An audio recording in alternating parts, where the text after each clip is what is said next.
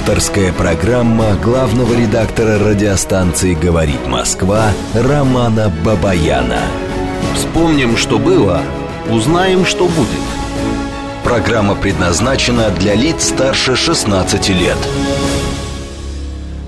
В столице России, Москве, 18 часов 6 минут. Это радио «Говорит Москва». Я Роман Бубаян, главный редактор радиостанции. Продолжаем работать в прямом эфире. Телефон нашего прямого эфира 8495-7373-94 и 8, телефон нашего СМС-портала, плюс 7 925 4 восьмерки 94 и 8. А, работает наш телеграм-канал «Говорит и Москобот». Подписывайтесь на телеграм-канал нашей радиостанции. Для этого нужно просто набрать «Радио говорит МСК» латинскими буквами в одно слово без пробелов и подписывайтесь. Работаем в режиме информационного агентства, сбрасываем новости, а, не пожалеете. А, ну и что, а, трансляции, да, идут наши трансляции. Трансляции идут на Рутюбе, трансляции идут на, а, нашем, в нашем аккаунте, значит, ВКонтакте, и трансляции не идут на Ютубе. Второй раз YouTube нас отключил, YouTube нас не любит, YouTube вообще не любит никого, насколько я понимаю в России, если мы говорим про средства массовой информации. А, поэтому, да, поэтому подключайтесь на Рутюб, ВКонтакте, хотя и здесь мне есть что сказать. А, я вчера... Ну, я долго терпел, на самом деле. Но вчера я попытался честно найти на Рутюбе последний выпуск своей программы на НТВ, ну, которая была в пятницу в эфире. Я потратил два часа на это. Это просто удивительная история. То есть, вот он есть портал, а там огромное количество видеоряда, загружено просто очень много всего. Но свою программу я найти не могу. Поиск не работает. Там есть эта лупа, туда вбиваешь своя правда с Романом Бабаяном, да. А, и ты видишь все, что угодно, кроме той программы, которую ищешь. Ты видишь программу, там, которая была в 2019 году.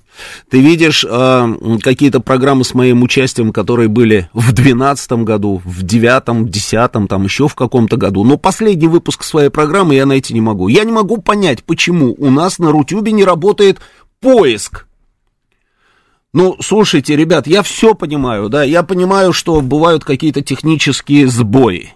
Я понимаю, что а, иногда слетают там трансляции, а, что нужно по новой вводить бесконечное количество ключей для того, чтобы возобновить все эти трансляции. Это я все понимаю, хорошо, да. Но поиск почему не работает нормально? Просто невероятная история. И в итоге, в итоге, вот имеем ту вот ситуацию, которую имеем. YouTube не работает, где у нас там 50 уже с лишним там тысяч подписчиков, да, и спасибо им большое. А, но при этом они не транслируют нас, и завтра они нас вообще заблокируют. У меня нет никаких в этом сомнений. Обязательно они взяли курс ровно на это. А, и в итоге мы получаем альтернативу в виде Рутюба, где можно найти там что угодно, кроме того, что ты ищешь. Как такое может быть, я вот просто, я просто знаю, я знаю, сколько было потрачено нервов, сколько было потрачено времени. Я знаю огромное количество всевозможных совещаний, которые проводились на эту тему. Я знаю, что а, выделялись деньги, необходимые деньги для того, чтобы все это работало. В итоге все это вот выглядит вот так, как выглядит. Нет, спасибо, хоть это есть. Но, слушайте, ребят, ну невозможно найти. Если ты не знаешь название программы, ты ничего не найдешь. А название программы знаю я. Это, знаете, вот название программы, которая в уголочке экрана, да, там обычно раз написано, да. Это я знаю, потому что я работаю со сценарием, там все-все-все-все. И мало кто из наших зрителей обращает внимание на, собственно, название, на эту строчку в углу экрана. Но даже вот вчерашнюю программу, она называется «Преступление и наказание», я найти не смог. Что я только не делал. Своя правда с Романом Бабаяном. Своя правда в кавычках с Романом Бабаяном. А, скобки открыли преступление и наказание. Нет, ничего. Я когда забиваю преступление и наказание, мне выскакивают какие-то ролики с Достоевским. ну, вам смешно. а мне нужно было обязательно посмотреть, я хотел посмотреть, как это выглядит, в итоге вот я так вот и не посмотрел. При этом точно знаю, что программа там есть, потому что мой шеф-редактор сбрасывает мне ссылку, я ее публикую, да, что типа вот, друзья, посмотрите последний вот там э, выпуск вот по этой самой ссылке. И она там точно есть, но найти ее невозможно. Я не знаю, как ее искать. Но и это еще не все. Два часа я угробил вот на Рутюб, а потом э, настала очередь ВКонтакте. Я думаю, ну хорошо, ладно, давай попробую а, посмотреть, значит, как работает у нас ВКонтакте. Я же все время призываю, да, а, вас там подписываться на наши аккаунты, потому что другого варианта у меня нет. Но а, думаю, да, я посмотрю, с чем сталкиваются люди, которых я призываю подписываться. Захожу, а, у меня телевизор, обычный телевизор, вот этот плоский, да. Я нашел, как там закачать приложение ВКонтакте. Оно называется ВК Видео. Я его закачал. А, Вижу, что там много-много всевозможных подразделов. Вижу, что в этих подразделах много-много разного контента. И я пытался найти, говорит Москва, я попытался найти свою правду, а, и я не, я не смог этого сделать. А знаете почему? Потому что там даже нет УПы, то есть там нет поиска. То есть Рутюб, ну просто крут, потому что там есть этот поиск. Другое дело, что он не работает. А вот ВКонтакте даже поиска нет. И я вижу там подразделы, новости, фильмы, э, там еще что-то, еще что-то, там э, туризм, красота, здоровье, там и так далее, и так далее, э, трансляции. И где я только не искал. Я раз на новости, думаю, ну, может быть, в новостях, в новостях есть все, что угодно, новости там какой-то телерадиокомпании Дагестан, э, новости э, Мариэл, там еще какие-то выпуски, но говорит Москва нету. А, нет России один, нет Первого канала. Я ничего там найти не смог. Ничего не смог найти.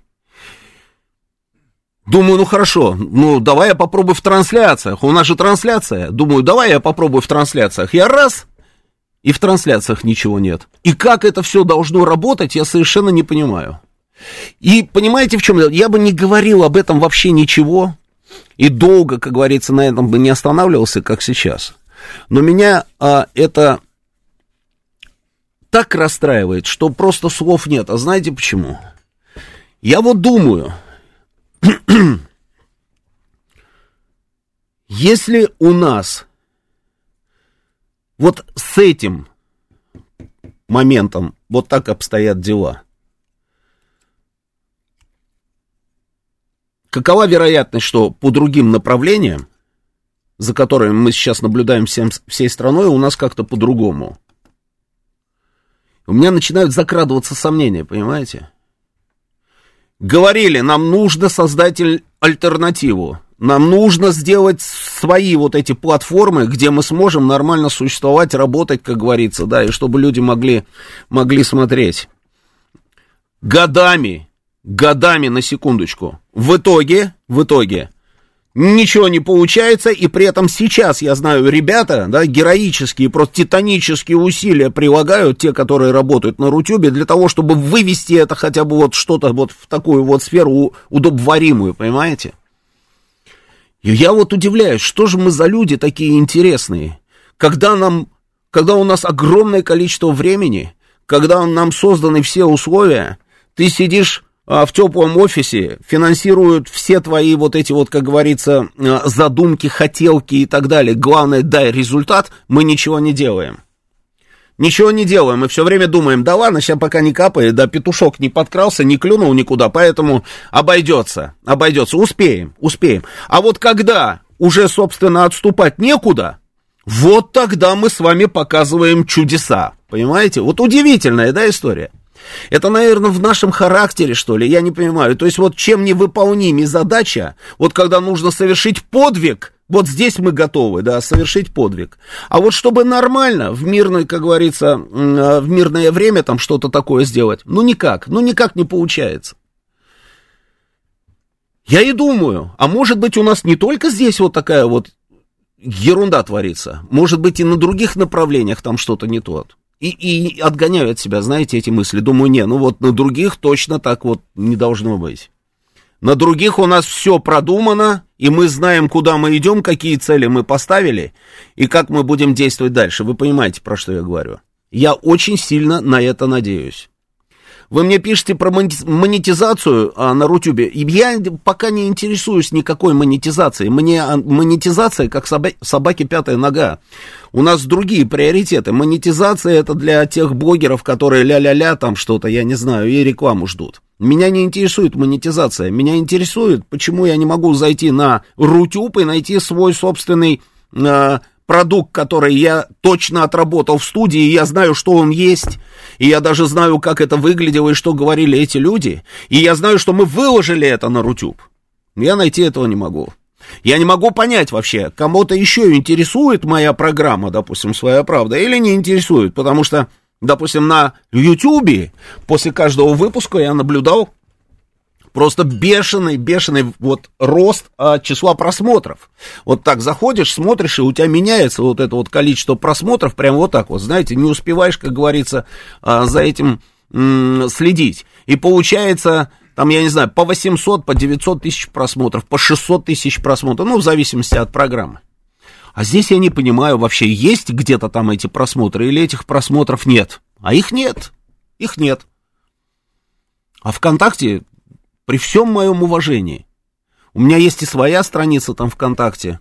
А, ну, я понимаю, что ВКонтакте, да, по сравнению там со многими, как говорится, просто молодцы. Это я все понимаю. Но, ребят, ну сделайте поиск, пожалуйста, в своем приложении, потому что очень многие люди, ну, мама моя, например, вот она хочет сесть и посмотреть программу. И она в итоге все это делает через поисковик. Она забивает в Яндексе, там, хопс, там, своя правда, раз, последний выпуск. Да, там пишет своя правда, последний выпуск.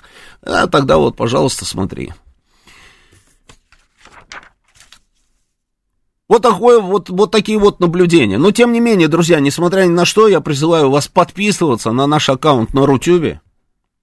И не думайте, что я противоречу сам себе. Нет, я потому что надеюсь, Надя, а Надежда, она у нас, что там с ней происходит, да, она последняя же, да, это самое. я надеюсь, что у нас все будет нормально с Рутюбом, что ну вот сейчас же нам поставлена эта задача, и мы понимаем, что это нужно сделать прямо вот сейчас, а, потому что завтра, за, что будет завтра непонятно, а вчера мы уже опоздали, поэтому нужно вот прять, прямо сейчас, в этот самый момент. И я надеюсь, что все это будет сделано. Я вижу этих ребят, мы на контакте с ними, с этими ребятами из Рутюба и с этими ребятами ВКонтакте. Я вижу, что они стараются. А, надеюсь, что они это сделают. Поэтому подписывайтесь на наш аккаунт на Рутюбе обязательно, потому что там у нас сколько подписчиков на сегодняшний день? Ну, что это такое, друзья? Ну, как-то даже уже и неудобно, честное слово. Три с половиной тысячи подписчиков. Ну, это никуда не годится. И сколько у нас подписчиков ВКонтакте? Ну, одиннадцать с половиной, да.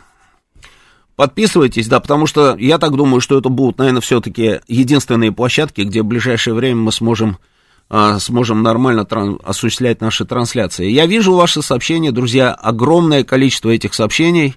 Значит, и вот одно из них. Эм, Валерий Гладкий мне пишет, ой, ну, Роман, ты наивный. Ну хорошо, на ты так на ты.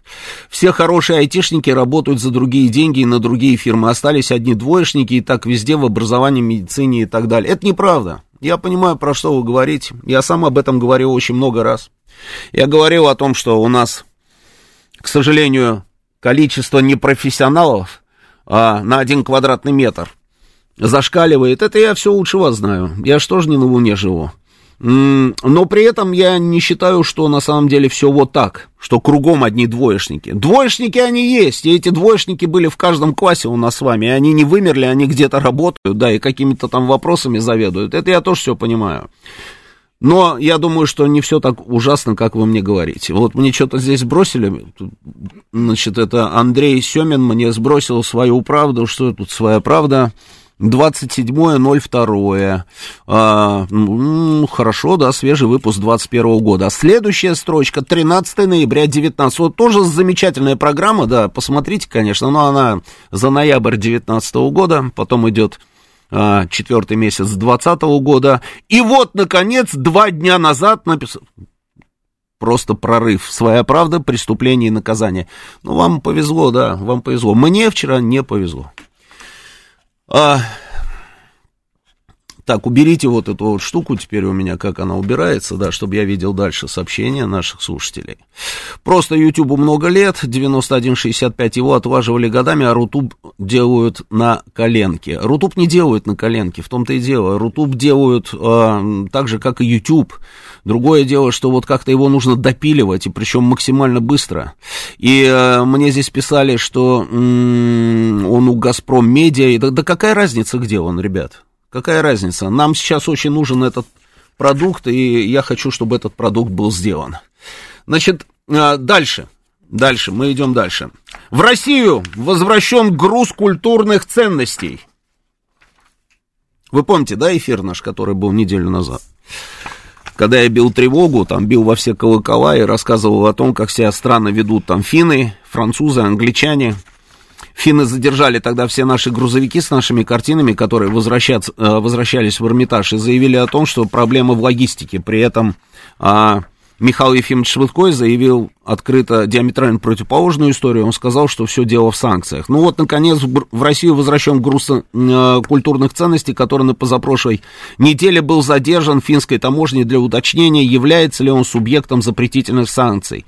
Также, было, также утверждалось, что и другие российские ценности, находящиеся в настоящее время на территории зарубежных государств и выставляемые в музеях, будут возвращены в Россию по исчерпанию ранее заключенных контрактов.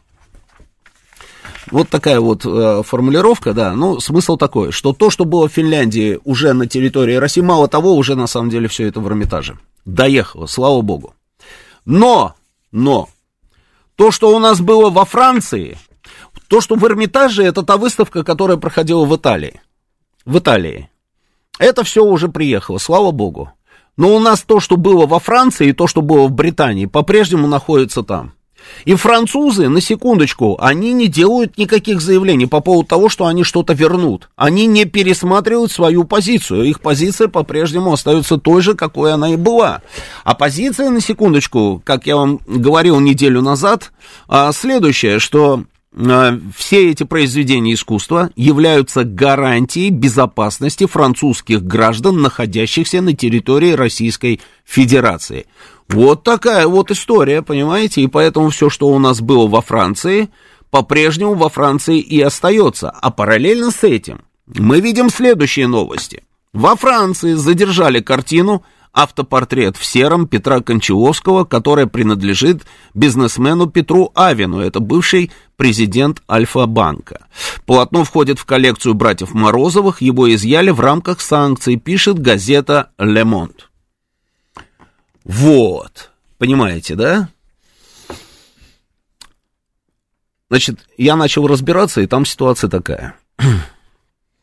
Вся эта экспозиция, вот все, что было вывезено на выставку во Францию, а, там действительно, там, значит, есть картины, которые принадлежат нашим музеям, а, а среди них, значит, среди этих экспонатов были и картины, которые а, были, находились в частных коллекциях, в том числе в коллекции Петра э, Авина. Это известный факт, что у него огромное количество вот этих вот картин, его личной галереи, он человек такой увлекающийся живописью, да, собиратель этой живописи. У него огромное количество этих картин. А, и скажите мне, пожалуйста, нам от того, что задержали картину из его, собственно, коллекции, легче становится или нет? Потому что, ну какая нам разница? Это его коллекция или не его коллекция? Ведь а, у Виксельберга тоже есть яйца Фаберже. И эти яйца Фаберже экспонируются, и мы ходим и смотрим на это, на все, да, там. А то же самое с этими картинами можно было пойти посмотреть. В итоге они, прикрываясь тем, что это из частной коллекции, значит, прям вот начинают изымать. То, то есть, по большому счету, по большому счету, что это такое? Они ну, грабят, грабят, что ли, да, его? Но они через него грабят нас, разве нет? А помимо всего прочего, там же и, собственно, картины из наших музеев. И их никто нам не собирается возвращать. Никто не собирается возвращать. И я очень сильно надеюсь, что мы отреагируем на эту историю наконец. А потом почему-то за скобками, и никто не упоминает о том, что у нас из музеев Московского Кремля лучшие, лучшие произведения Фаберже находятся в Лондоне, и из Лондона тоже нам никто ничего не привозит. Закончится там выставка или не закончится выставка? Да откуда мы знаем, чем закончится день завтрашний, на секундочку? Откуда такие горизонты на сегодняшний день? Мы же с вами даже понятия не имеем, что может произойти там, как говорится, утром. Время сейчас такое странное. И если наши музеи заявили о том, что мы хотим вернуть, они должны вернуть. И не надо рассказывать, и не надо нам, собственно, а, подписываться под этими вот их заявлениями о том, что когда закончатся контракты, вот как в новостях, да, вот то, что я вам сейчас зачитывал, а, будут возвращены в Россию по исчерпанию ранее заключ... заключенных контрактов. Исчерпание каких-то контрактов. Это наше, и мы хотим, чтобы это вернулось. Я слежу за этой ситуацией, буду вам обязательно, собственно, рассказывать, что там происходит. А, и, ну, одним словом, буду держать в курсе дела.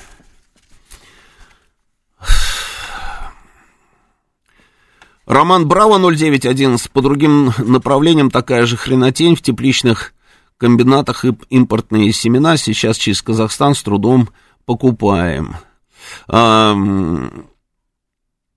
Воровство на доверии, воровство на доверии, это 2987 присылает. А, так, дальше. Рутюб это временно, кто хочет, тот найдет. Важнее заявление Барреля. А, все решится на поле боя. Василий, я понимаю, что, а, конечно, да, наше основное внимание приковано ровно к тому, что происходит на территории Украины, но это не временно. Это совсем не временно, это наш ресурс. Вы посмотрите, что происходит. Ведь с использованием ровно этих самых ресурсов, я бы вообще не говорил ничего, ни про Рутюб, ни про ВКонтакте, и, и вот не будет там, ну, значит, не будет, да. Но невозможно, понимаете, все, что происходит на Украине, вы посмотрите все эти процессы, которые там разворачиваются, ведь все это разгоняется, их позиция, их коллективная позиция, и Украина там, и весь этот Запад, американцы, там, европейцы и так далее, их позиция разгоняется как? Так вот, ровно через вот эти вот самые ресурсы. Ну как можно не обращать внимания? Потом мы с вами садимся и начинаем там кряхтеть, ворчать, что мы проигрываем информационную войну, там мы это, мы другое, 20-е, 30 А как, почему? Так ровно же поэтому. Потому что у них есть вот этот информационный ресурс там или основа под этот информационный ресурс, который они используют для того, чтобы выстрелить, а у нас нет. А у нас вот нет, понимаете? Поэтому можно было бы не обращать внимания, но не получается не обращать внимания. Ведь ровно же через все эти информационные ресурсы они выстроили вот эту вот всю историю, связанную с Бучей, о чем мы с вами говорили неделю назад. Вы думаете, они успокоились? Нет. Это не те ребята, которые успокаиваются. Да, сегодня мы все зафиксировали, что а, Буча как-то так вот, вот и, и Алексей там, а, Мухин в эфире у Волгина и там, ну и вообще, в принципе, там и в социальных сетях, и в Телеграме мы с вами наблюдаем, что вроде бы как слово Буча и вообще, в принципе, название этого населенного пункта куда-то там делось. И все уступило место там выборам, которые проходят во Франции. Ну, думаете, они забыли про Бучу? Конечно, нет. Краматорск. Мы... Я неделю назад вам говорил, вы мне говорили, что они придумают еще что-нибудь. Совершенно верно. Ровно это и произошло. Вот эта история с Краматорском. Она произошла. Да, сегодня, сегодня Краматорск нигде не фигурирует под этим углом. Но вы думаете, они забыли? Нет, они не забыли. Эти ребята, надо отдать им должное, они работают системно. И действуют они системно. Они, знаете как? Они, э, они ставят себе цель. А потом со всех сторон потихонечку к этой цели идут. В том числе и с использованием вот этих вот всех площадок, про которые а, я вам говорю и которые мы с вами обсуждаем. Цель у них есть. Они ее заявили на минувшей неделе, но что это за цель и что нам с этим делать, буквально через несколько минут после выпуска новостей. Авторская программа главного редактора радиостанции «Говорит Москва» Романа Бабаяна. Продолжаем работать в прямом эфире. Это радио «Говорит Москва». Я Роман Бабаян. Телефон прямого эфира 8495-7373-94,8. Телефон нашего смс-портала плюс 7 925 4 восьмерки 94 и 8. Телеграм работает наш «Говорит МСК» бот. Подписывайтесь на наш телеграм-канал. Э, радио «Говорит МСК» латинскими буквами в одно слово. Э, и идет трансляция у нас на Рутюбе и ВКонтакте. Вижу все ваши сообщения, ну, давайте а, быстренько зачитаю, а потом мы вернемся к тому, о чем я говорил до новостей, по поводу того, какие цели они ставят. Кэнди Бум мне подсказывает, что нет, не оно не работает, а у них фильтр по времени. Кэнди Бум, может быть, я не знаю. Я попробую сегодня еще раз с использованием всех этих фильтров. Но мне кажется, что все должно работать, знаете как, а, без всяких вот этих вот пердемоноклей и выкрутасов. Вот зашел, вбил, и получил там. Это мы с вами, Кэнди Бум, еще можем не сойти с ума от словосочетания фильтр по времени, понимаете? А люди, которые, допустим, чуть постарше или чуть помоложе, им уже нужен будет переводчик или какой-нибудь помощник. Идем дальше. М-м, вы еще, Артем а, Пел пишет, а вы российский аналог букинга видели? Нет, слава богу, пока ничего не видел, да. А, платформу еще в вашем эфире обсуждали, ее создавали за госсчет, хотел забронировать а, отель, сайт просто не работает, красивая обложка, наполнения просто нет. Кто-то заработал там неплохо и так далее, и так далее. У нас же букинг работает, да, его оштрафовали здесь на полтора миллиарда за то, что он предлагал какие-то невыгодные условия россиянам при бронировании отелей. Но букинг работает, хотя было огромное количество сообщений, что букинг из России ушел. Не знаю. А, дальше. Силы ДНР, Тихий пишет, взяли порт Мариуполя. Это да, мы об этом будем обязательно говорить. М-м-м, Сергей пишет, нашел за пять минут. Вы еще электронный журнал и дневник школьника не ведете. Вот это реальный трэш. А, пишет Елена. Что, что там, господи, с, с дневником? У меня у ребенка есть дневник, надо у жены поинтересоваться, что там за ужас такой, да. Так. М-м-м, Так, про монетизацию. Нечего зажимать гениев. Дурова выдавили из страны. Телеграм... А, где убежал? Телеграм запрещали, а сегодня Кремль открыл там свой канал. Олег Измайлова, я согласен с вами.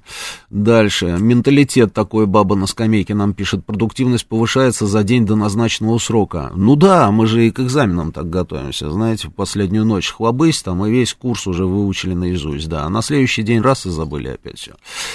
Рутюб хорошее импортозамещение. Рафаэль, ну, Рафаэль, ну, конечно, я бы очень сильно удивился бы, если бы сейчас вот здесь вот свои 5 копеек бы не вставили, да. С импортозамещением, вы думаете, это вот все, да? Все так. Вы очень сильно ошибаетесь. У меня для вас тоже есть а, рояль в кустах по поводу импортозамещения.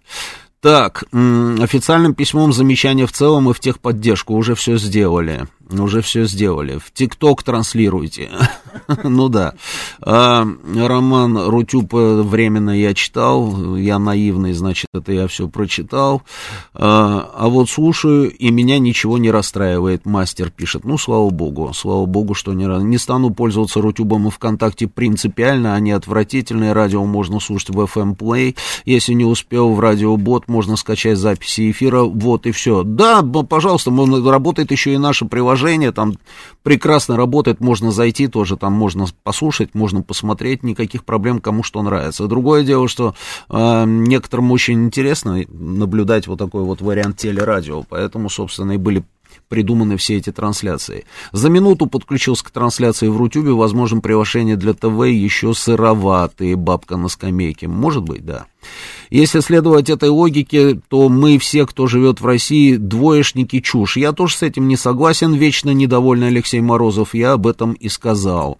М-м-м, а, а, а, Анютка. Роман Георгиевич сам печально, что была куча времени не просто копировать YouTube, а посмотреть примеры китайских друзей. Очень симпатичные Билли-Билли и Юку, например, сделать что-то оригинальное своей, учтя ошибки, взяв лучшее.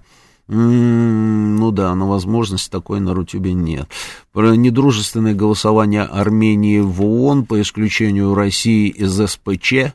А что там было недружественное голосование Армении по исключению России из СПЧ? Я этого не видел. Где там было недружественное голосование? Армения и Азербайджан вообще не голосовали. Отка... Не участвовали в голосовании. Если вы возьмете эту табличку, я ее видел. Те, которые голосовали за, значит, зеленый такой этот самый крест, те, которые против красный крестик, а было еще огромное количество стран, которые не голосовали, в том числе и Армения. Поэтому тут, голос, э, тут э, комментировать нечего. Так, э, Послать за картинами в Англию гонца Мегатон это на 50, предлагает 2912. Сердитый кролик. Меня очень интересует программа «Своя правда», но действительно поезд негодный. На YouTube крайняя программа всегда была в верхней строчке, а на Рутюб, даже если дату передачи забить, поиск не сработает. Совершенно верно, я об этом а, и сказал. А, в девятнадцатом году тоже про Украину говорили, а нам пишет Григорий из Санкт-Петербурга. А вы знаете, Григорий, вот не могу пройти мимо этого сообщения. Каждый раз хотел на этом остановиться, да, но все как-то, значит, уходил на другие события.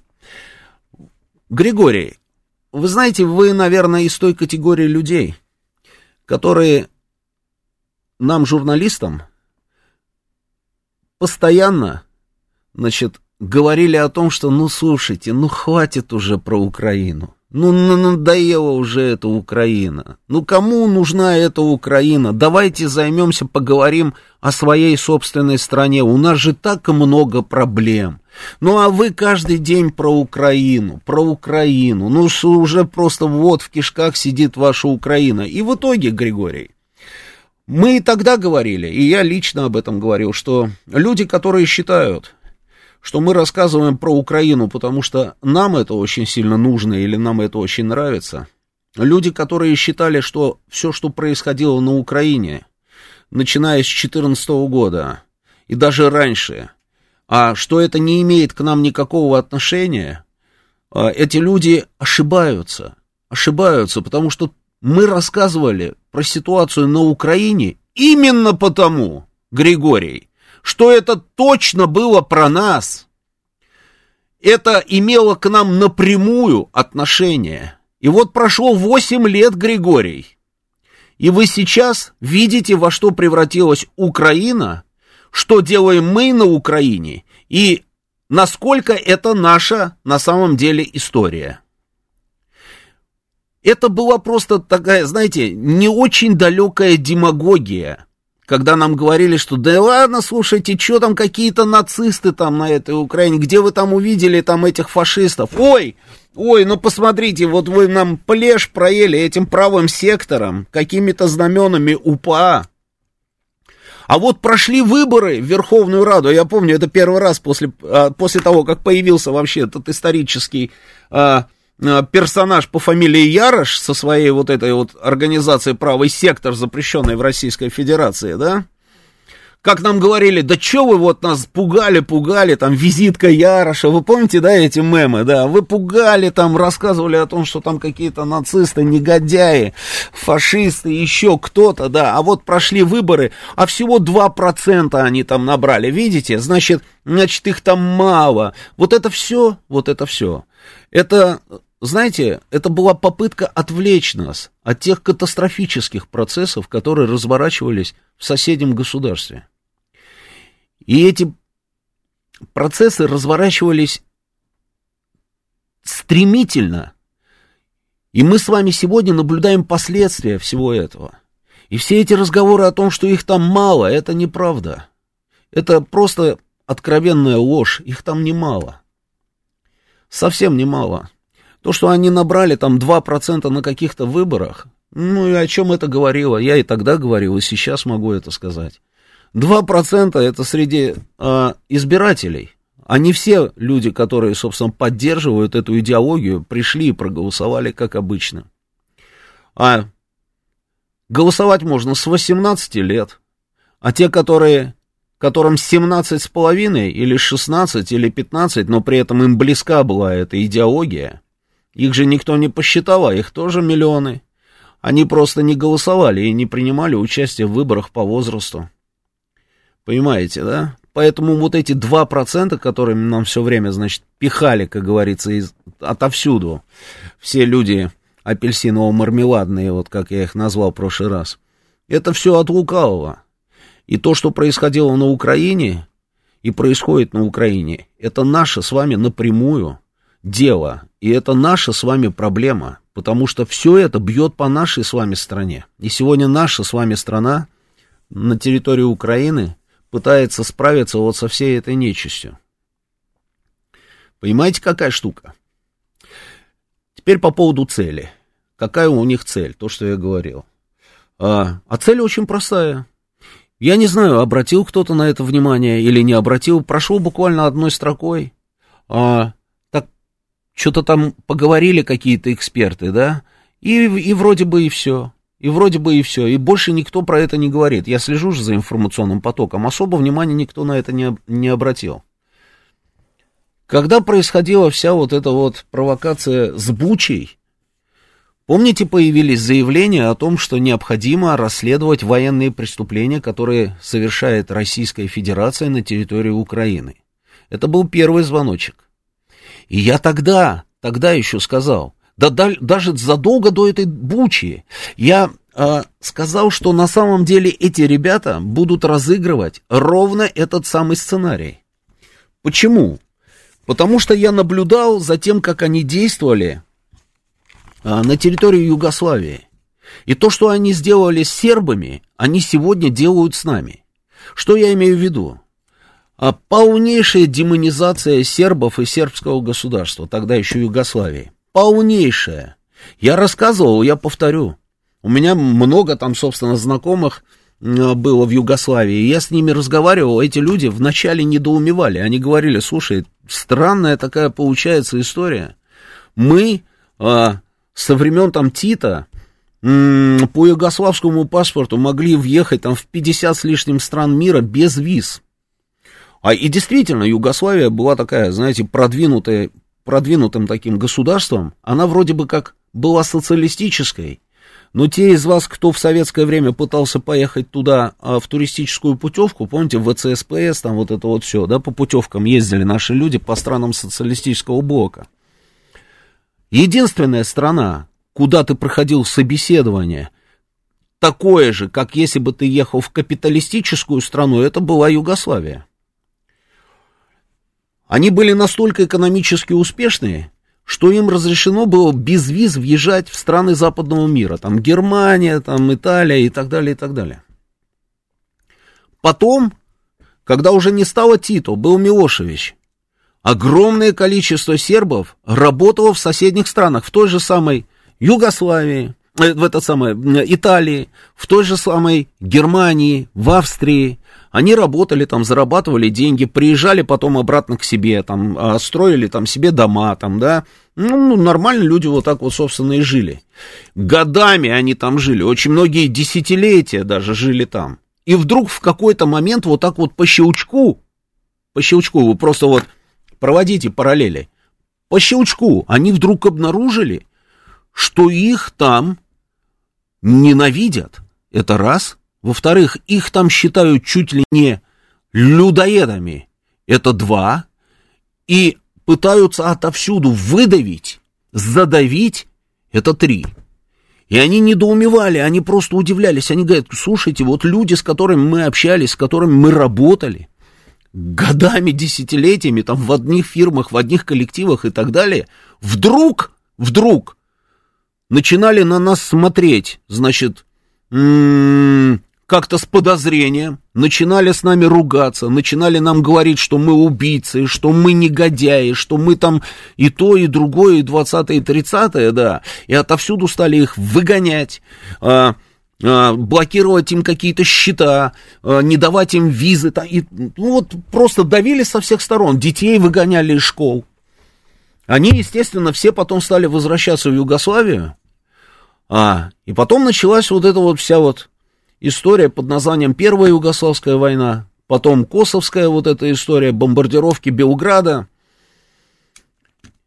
Это все системная работа, которой Запад, тот же самый, занимался и пытался дегуманизировать или же демонизировать тех же самых сербов, сделать из них просто каких-то, создать образ серба-чудовища, а потом все это закончилось гуманитарными бомбардировками – то есть они настолько убедили свое общество, своих людей, что сербы это воплощение зла по всем направлениям, что когда было принято решение, и Хавьер Савана, например, объявил о том, что они начинают эти гуманитарные бомбардировки на Белграда, практически везде там была исключительно реакция поддержки. Интересно, да? Одновременно с этим они создали трибунал. Трибунал по бывшей Югославии. И этот трибунал должен был заниматься преступлениями, военными преступлениями, которые были совершены во время Югославской войны первой. Это когда сербы воевали с боснийцами и с хорватами, в результате чего, собственно, и перестала существовать Югославия. И потом этот трибунал продолжал работу уже, когда разворачивались события в Косове. И знаете, как интересно работал этот трибунал? Этот трибунал работал э, очень интересно.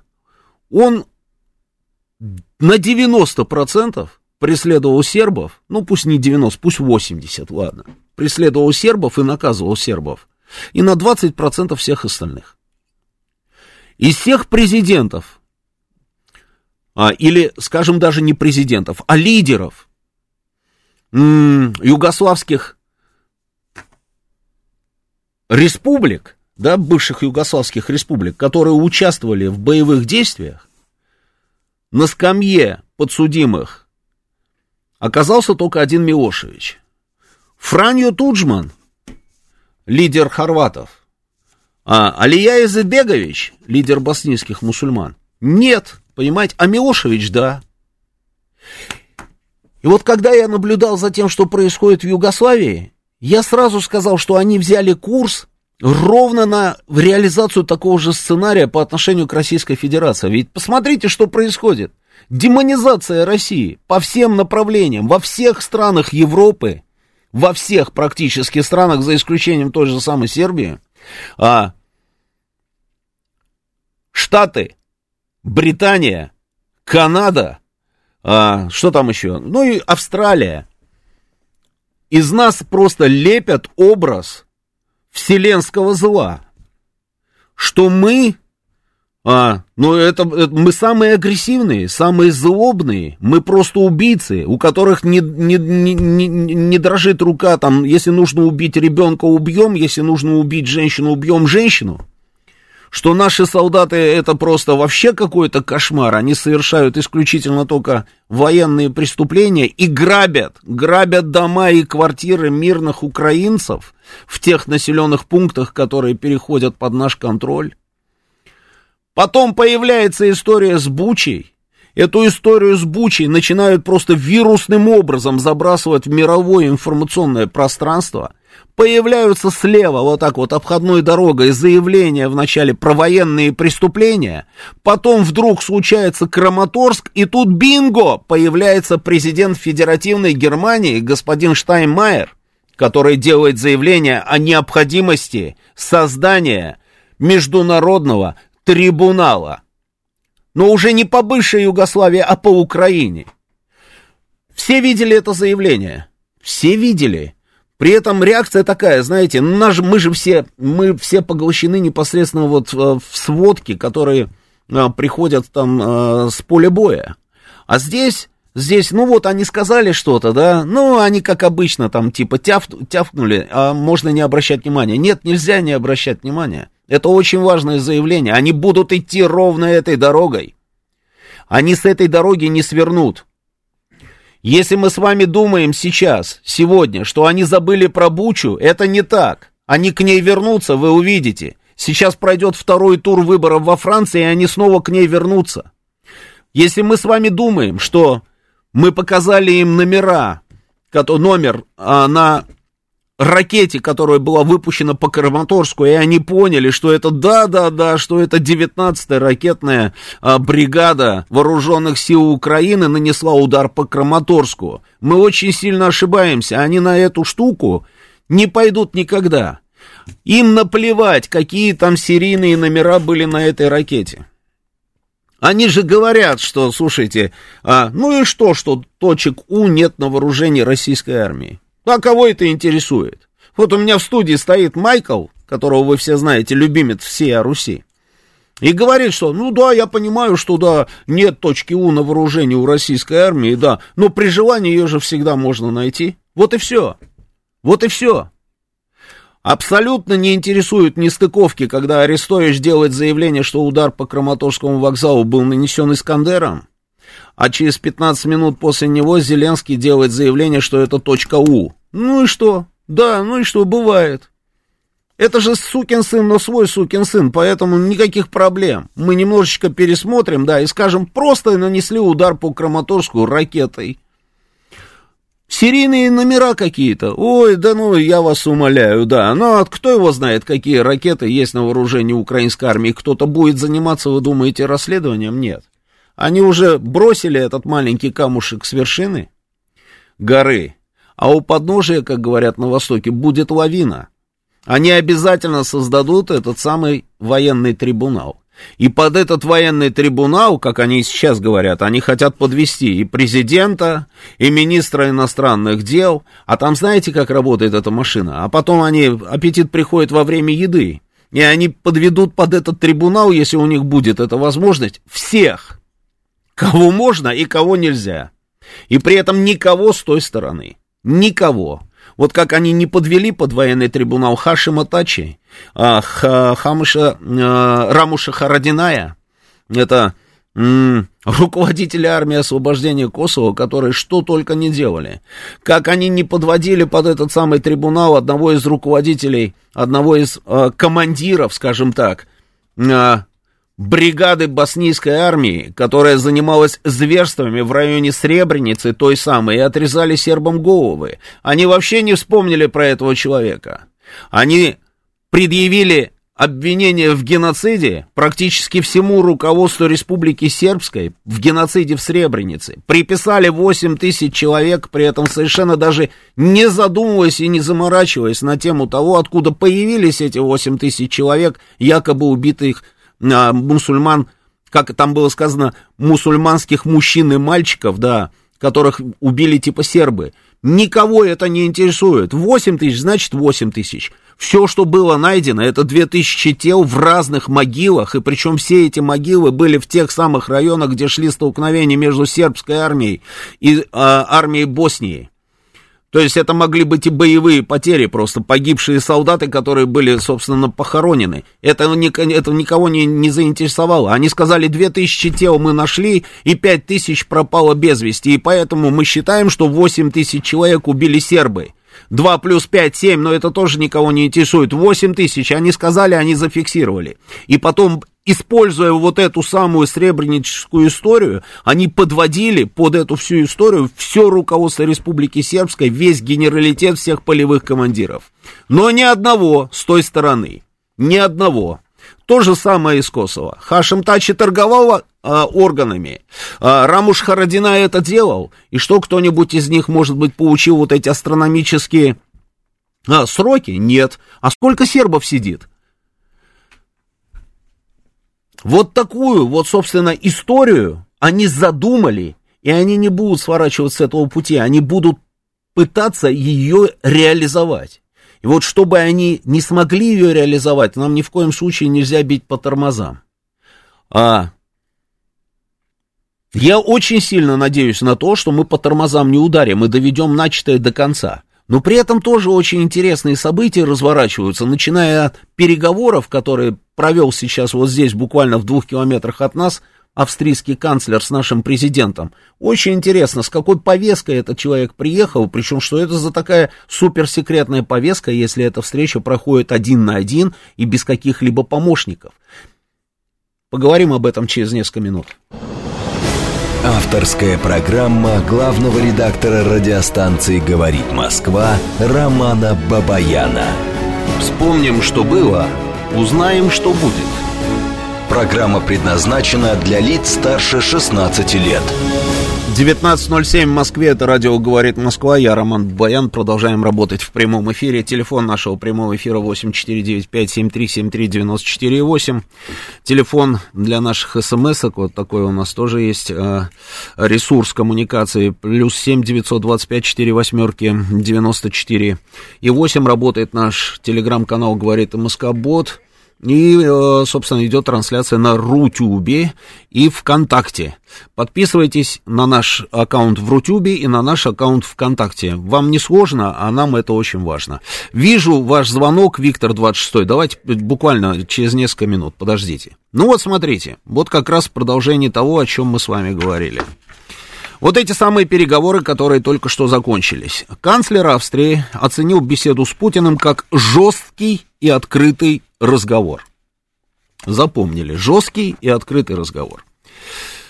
А, дальше он заявил президенту России о необходимости организовать на Украине гуманитарные коридоры. Вы что-нибудь понимаете? Я просто пытаюсь вот разобраться. А гуманитарные коридоры откуда и куда? Какие гуманитарные коридоры? Мы говорим про эти гуманитарные коридоры с первого дня. Ну, практически сразу же мы начали там и переговоры с украинской стороной, и главная история, которую мы, собственно, а, обсуждали там со всей этой а, компанией, которая приезжала к нам в бейсболках, именно вот эти самые гуманитарные коридоры.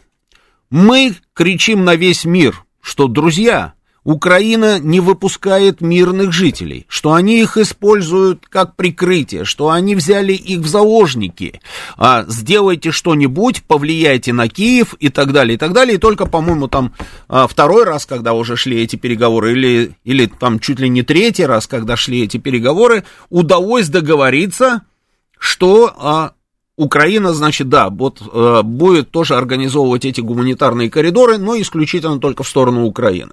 У нас гуманитарные коридоры шли в нашу сторону, естественно, а они свои, значит, э, гуманитарные коридоры организовывали в свою сторону.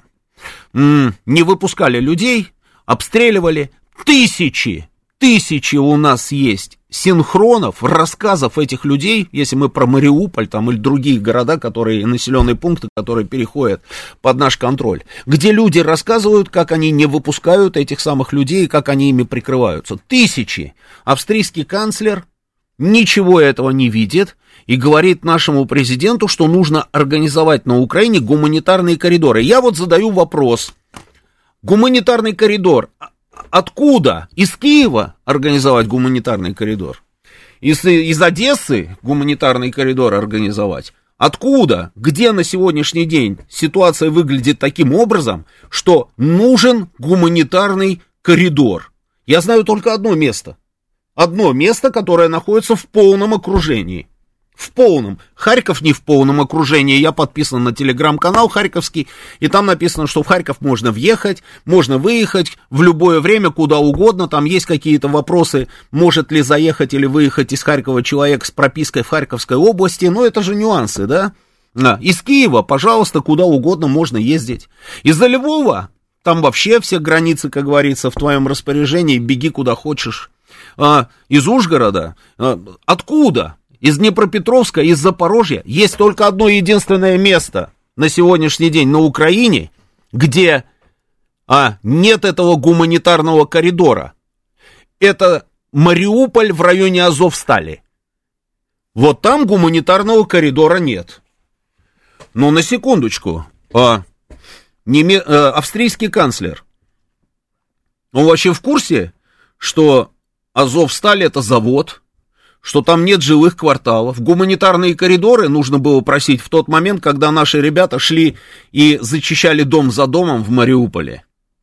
Вот тогда они могли бы, собственно, сделать так, чтобы были объявлены там часы тишины, чтобы не стреляли ни те, ни другие, и можно было бы, собственно, вывести всех этих людей, надавить на Киев, чтобы они отпустили этих людей. Но они же этого не делали. Они, они делали какие-то заявления, но не помогали не помогали. А сейчас они говорят про гуманитарный коридор в ситуации, когда окруженной является только один единственный, там, я не знаю, это одна единственная точка, и называется она Азов-Сталь, где сидят вооруженные люди. Где сидят вооруженные люди. И когда канцлер в режиме совсек разговаривает с нашим президентом и поднимает тему гуманитарного коридора, я понимаю, что он говорит, Владимир Владимирович, сделай, пожалуйста, так, чтобы был гуманитарный коридор из Азов стали. Я понимаю это только так. Это раз. Это раз. Мы ставим здесь восклицательный знак и запомнили эту историю. Далее. Далее. Австрийский лидер сообщил журналистам, что призвал Владимира Путина прекратить огонь и, внимание, бинго, расследовать военные преступления.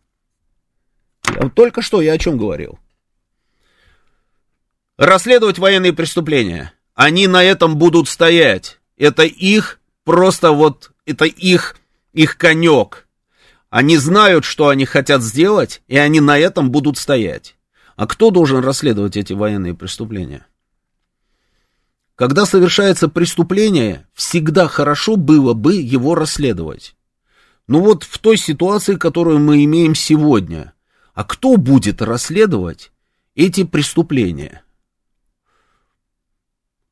Кто та самая сила или тот высший разум, который возьмется а, за, собственно, расследование военных преступлений?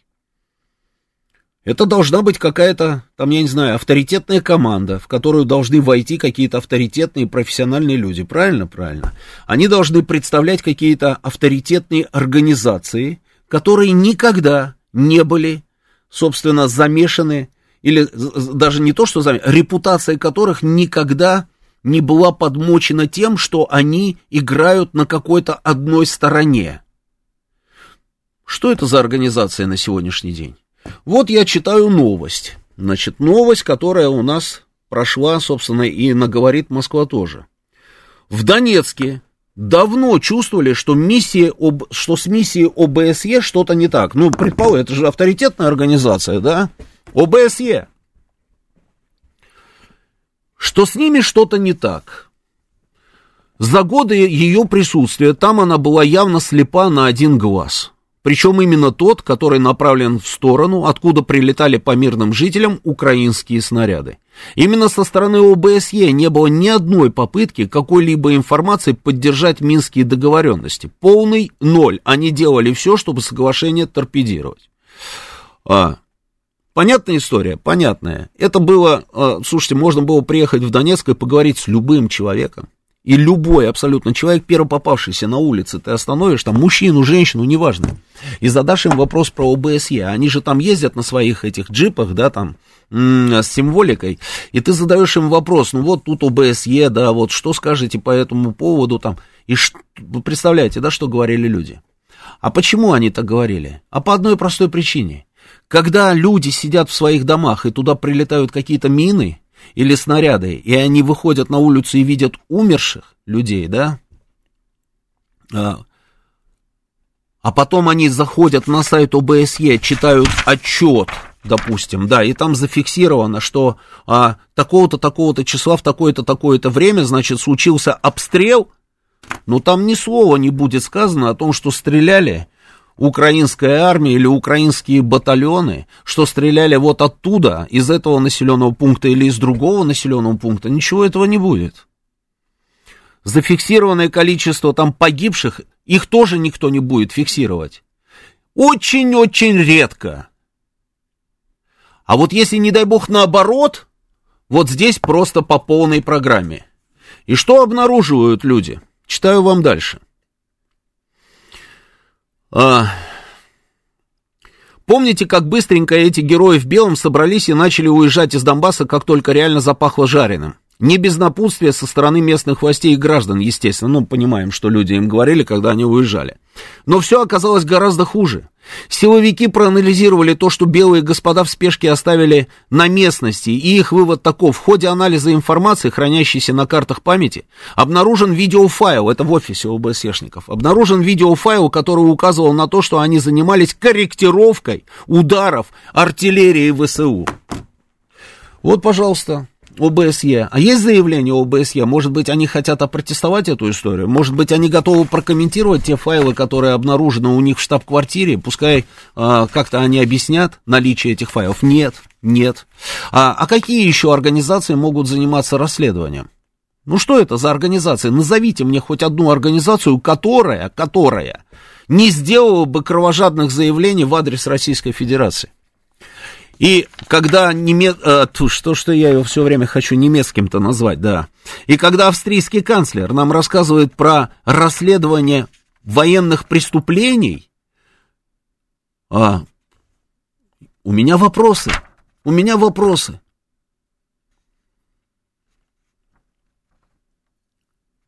Но ровно этой дорогой они и будут идти дальше. Сергей Алексеевич, слушаю вас, добрый вечер. Выводи. Добрый вечер, Роман. Здравствуйте. Значит, относительно Международного трибунала над Россией. Угу. Как это у Пушкина, вы грозны на словах, попробуйте на деле. Лично я не верю, что это заявление о Международном трибунале, трибунале как-то будет Западом реализовано. Ой, Сергей Алексеевич, ой, дай бог, чтобы вы были правы. А я сейчас поясню. Югославия от событий 20-летней давности. Мы в то время слабы в экономическом, политическом, военном отношении. У нас в высшем эшелоне власти, как сказал Путин, находились сотрудники ЦРУ. Он их потом вычистил, как он сказал. Полноценного суверенитета у нас не было. Мы в то время не могли помочь этим э, сербам, хотя даже в то время Главное разведное управление Генштаба предложило реальный путь, как не допустить агрессии. Ельцин был в восторг до того момента, как не стало это известно Козыреву. А дальше все было закрыто. Это второе. Третье.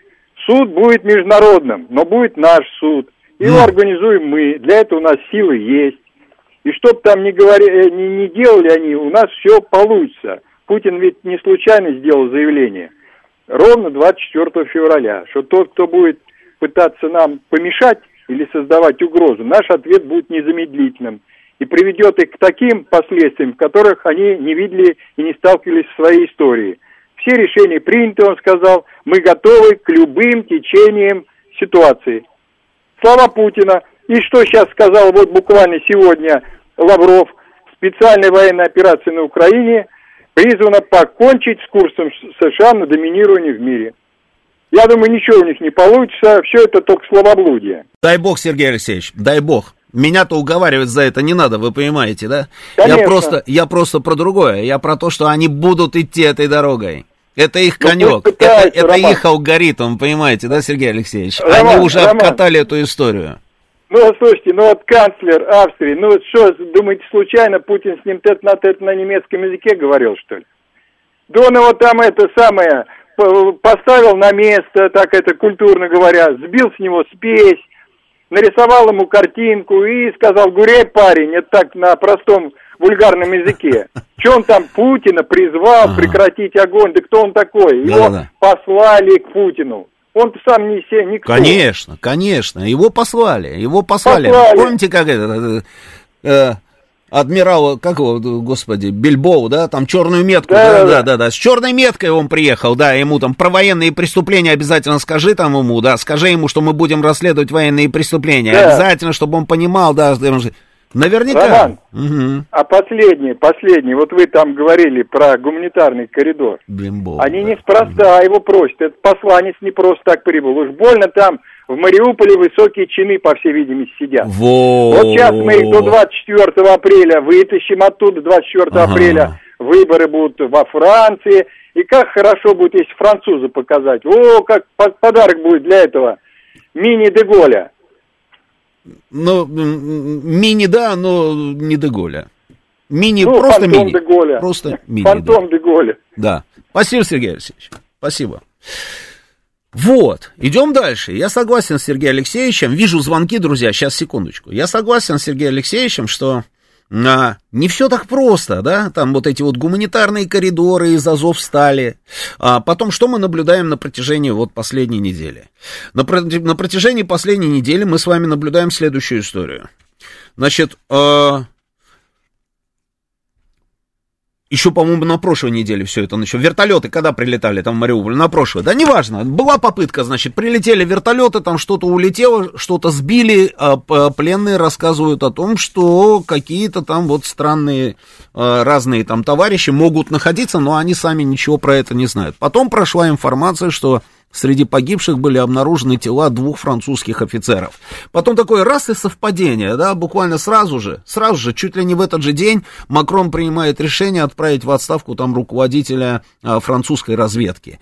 А еще, если мы говорим про руководителя разведки, мы с вами вспоминаем, как а, руководитель БМД, немецкой разведки, значит, его тоже вывезли с территории Украины. Помните, когда военная операция началась? Да. Хорошо, идем дальше. Но это, как говорится, было уже давно. Теперь вот Мариуполь. Вдруг какое-то какое судно начинает движение в сторону Мариуполя. Судно с таким, знаете, чисто украинским названием, или там, я не знаю, это не украинский был корабль. Нет, по-моему, украинский, да, был, Апач. Апачи. да. Значит, с чисто украинским названием вдруг какое-то судно раз и идет на Мариуполь идет на Мариуполь, а, радиоперехват фиксирует его переговоры, значит, с теми людьми, которые находятся на территории Азовстали, а, идет туда, не реагирует ни на какие, собственно, предупреждения наших а, кораблей, Закончилось тем, что наши открыли огонь, значит, попали, прямое попадание, только после этого они легли в дрейф, собственно, и потом наши пришли, взяли их под белые ручки и в Ейск сопроводили, да, эти самые апачи. Авантюра совершеннейшая. Авантюра. То есть, вот мы же с вами, нам рассказывают, и мы с вами знаем о том, что там заминирован фарватер. Вот моряки торговых судов, которые находились там, собственно, в порту Мариуполя, вот сейчас их там все деблокировали, там этот порт, все, они говорят, мы не могли уйти, выйти в море, почему? Потому что фарватер заминирован. Вот заминированный фарватер, и тем не менее эти апачи, прут в сторону, значит, собственно, Азов стали, и есть риск, что они с этими плавающими минами столкнут. Не, может быть, они и знают, может быть, они и знают, да, карта там какая-то, ну, на секундочку. Там некоторые мины находят в Турции. Они живут своей жизнью, эти мины. А, тем не менее, он прет, прет. Знает, значит, как обойти там эти мины, и он понимает, что выходы, входы, выходы, собственно, из порта, там наши военные корабли, уйти практически невозможно, даже войти в этот порт будет невозможно. Но он идет, значит, что-то такое вкусное там должно быть, ради чего они, собственно, на это дело пошли. Дальше, сегодня, ночью, да, по-моему, да, ночью, да, колонна 30 этих самых грузовиков и боевые машины – которые попытались прорваться из окружения.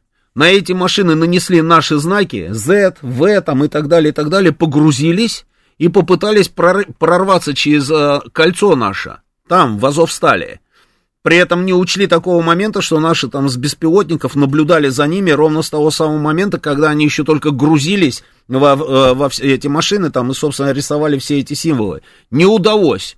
Не удалось. Вчера, значит, э, Саша Сладков, который будет в эфире вот э, э, сегодня же после меня, да, там в начале голевая передача, потом у нас военный курьер. Сладков Саша написал интересный пост, а плюс я сам увидел, значит, еще один в одном из телеграм-каналов, интересный такой пост, а, я вам, наверное, его зачитаю. Зачитаю, и мы с вами пообщаемся, насколько, в принципе, все это может быть похоже на правду. А пост вот такой вот, смотрите, как интересно. Под промзоной Азовсталь, которая принадлежит олигарху Ренату Ахметову, а, находится 24 километра тоннелей на глубине до 30 метров. Там же находится секретный объект НАТО ПИТ 404 и секретная биолаборатория НАТО с биологическим оружием. На объекте ПИТ-404 заблокированы офицеры НАТО.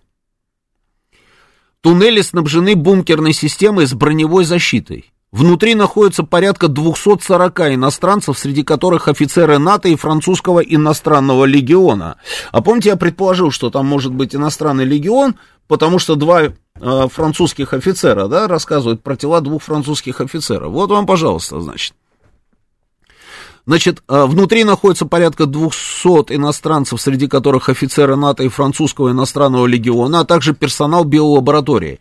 Их охрана, которая финансировалась Ахметовым, насчитывает до 3000 человек.